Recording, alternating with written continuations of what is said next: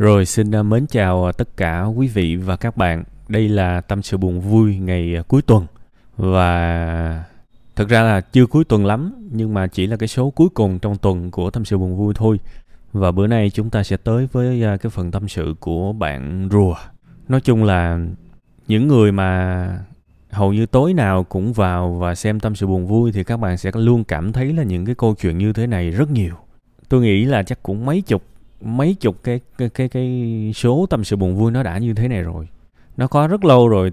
Trước khi cả uh, có cái phiên bản tâm sự buồn vui mà tôi thu âm nữa cái phiên bản ban đầu của tâm sự buồn vui đã có rồi. Và khi mà tôi ghi âm tôi trả lời thì cũng đã có vài lần.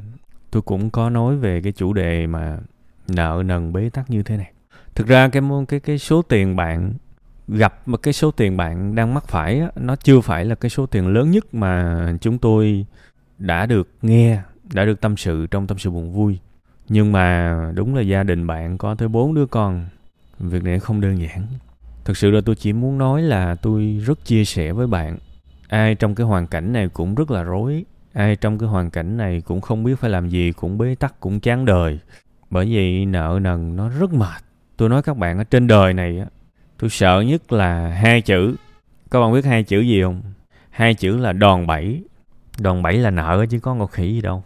Thực sự lắm lúc mà tôi tiếp xúc với những người trẻ trẻ kiểu mà chưa trải sự đời khi mà tôi nghe họ nói là đi sử dụng đòn bẩy đi vay nợ đầu tư cái gì đó để làm giàu thì tôi rất sợ rất sợ. Bây giờ nợ ít nợ nhiều tôi, tôi, tôi chẳng biết. Tôi chỉ biết duy nhất một cái điều trên đời này đó là vay nợ thì dễ hơn trả nợ tiêu tiền thì dễ hơn kiếm tiền. Nếu mà bẻ theo hướng ngược lại thì trả nợ khó hơn vay nợ rất nhiều. Và kiếm tiền thì khó hơn tiêu tiền gấp trăm ngàn lần. Nên là dính tới nợ rất là nhức đầu, rất là nhức đầu. Có rất nhiều cuộc sống đã chấm dứt vì nợ. Nên cứ nghe người ta nói là cứ thoải mái vay nợ đi, trời ơi, trả lâu, không sao đâu, lãi suất ưu đãi, rồi đòn bẩy này ngon lắm thì tôi luôn luôn sợ bởi vì đã gọi là cái đòn bẩy thì bạn cũng phải các bạn cũng phải hiểu rõ là cái đòn bẩy đó nâng các bạn lên nhưng nó cũng có thể dìm các bạn xuống. Ha. Và bạn nào chơi đầu tư thì biết mà sử dụng đòn bẩy thì khả năng chỉ có chơi đòn bẩy mới cháy tài khoản thôi. Chứ chơi bình thường thì sao mà cháy được? Chứ chỉ có chơi đòn bẩy mới bị call machine thôi. Chứ làm sao mà chơi bình thường bị cháy được? Nói dông dài phần này để cho những khán thính giả đang nghe cái cái phần tâm sự buồn vui này hiểu một cái là hãy rất thận trọng với nợ. Hãy rất thận trọng với nợ. Đừng có nghĩ vay được cái số này số kia là là là hạnh phúc. Các bạn quên mất là các bạn sẽ phải trả tiền một ngày nào đó à. Rồi chưa tính những cái phần tín dụng nữa, thẻ tín dụng nữa, những cái dịch vụ vay tiêu dùng, rất rất nhiều thứ. Giá như các bạn hiểu được rằng nợ chính là cái sự tự do mất đi của các bạn đấy. Nợ chứ, tức là một phần tự do cuộc sống của các bạn bị mất đi. Tại vì các bạn sẽ phải bỏ thời gian cuộc đời của các bạn đi cày để trả nợ mà. Bạn thấy đúng không? Nếu mà không có cái khoản nợ đó, có thể bạn sẽ tự do được một chút xíu thời gian, tự do được một chút xíu vui vẻ, tự do được một chút xíu hạnh phúc, tự do được một chút xíu thảnh thơi. Nhưng mà tại nợ, bạn mất đi cái sự tự do đó nên ai mà chưa có nợ làm ơn. Đừng có dính vào. Tôi tôi chả phản đối cái việc mắc nợ, nhưng mà các bạn phải hiểu cái trường hợp là cái tầm của cái người sử dụng được đòn bẩy để thành công, nó nó cao lắm các bạn. Nó nó ít người được như vậy lắm.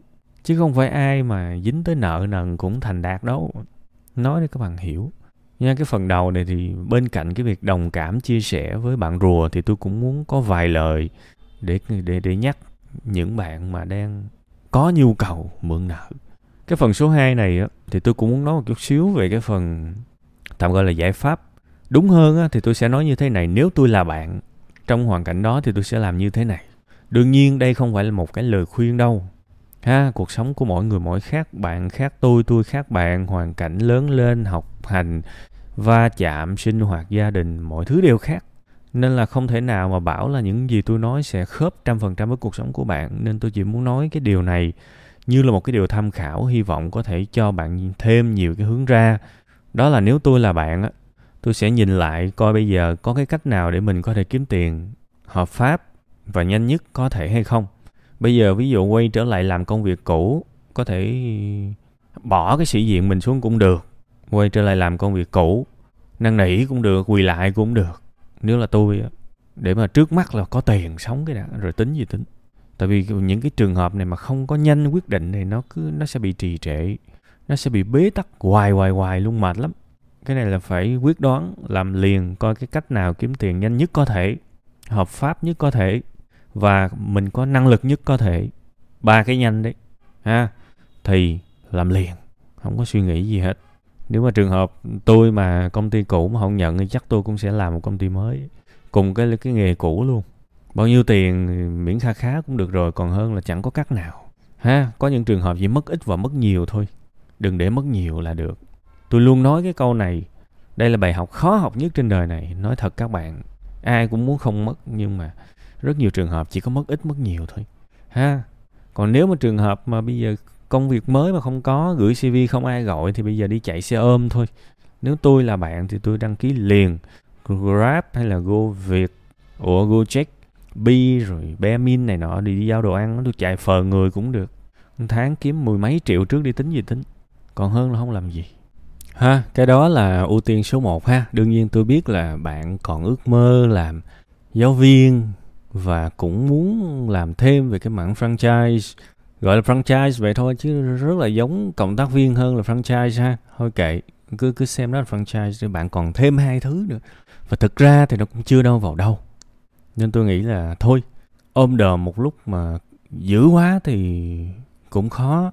Hy vọng là lúc mà dạy học lại bình thường thì bạn có thể đi dạy được. Thêm cái nữa thì bạn cũng có thể mưu sinh, bạn phải cân đo đong đếm nha. Nếu mà trong lúc mà nợ cao quá nợ cao quá và bạn biết chắc bạn biết chắc là cái uh, thu nhập cái thu nhập từ uh, dạy học mà nó không có cover không có quán xuyến đủ thì bạn phải suy nghĩ về việc đó đấy. Bạn phải suy nghĩ về việc đó nha. Chứ để mà lãi mà nó cao hơn lương là rất mệt á. Thực sự là tôi vẫn thấy là bạn phải chắc cú cái thu nhập hàng tháng của bạn. Bạn phải chắc cú rất chi ly một tháng xài bao nhiêu và bạn phải có số tiền đó nha nếu không thì nó sẽ trượt dài. Bây giờ tôi cũng muốn nói một chút xíu về cái việc mà cái uh, franchise của bạn đấy.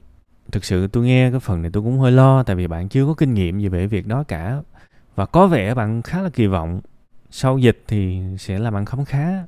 Tôi tôi không muốn tôi không muốn nói bạn để bạn phiền lòng nhưng mà bạn phải học gấp cho tôi bạn phải học gấp cho tôi về marketing, về thiết lập mối quan hệ, về cách để bán hàng cộng tác viên xuất sắc.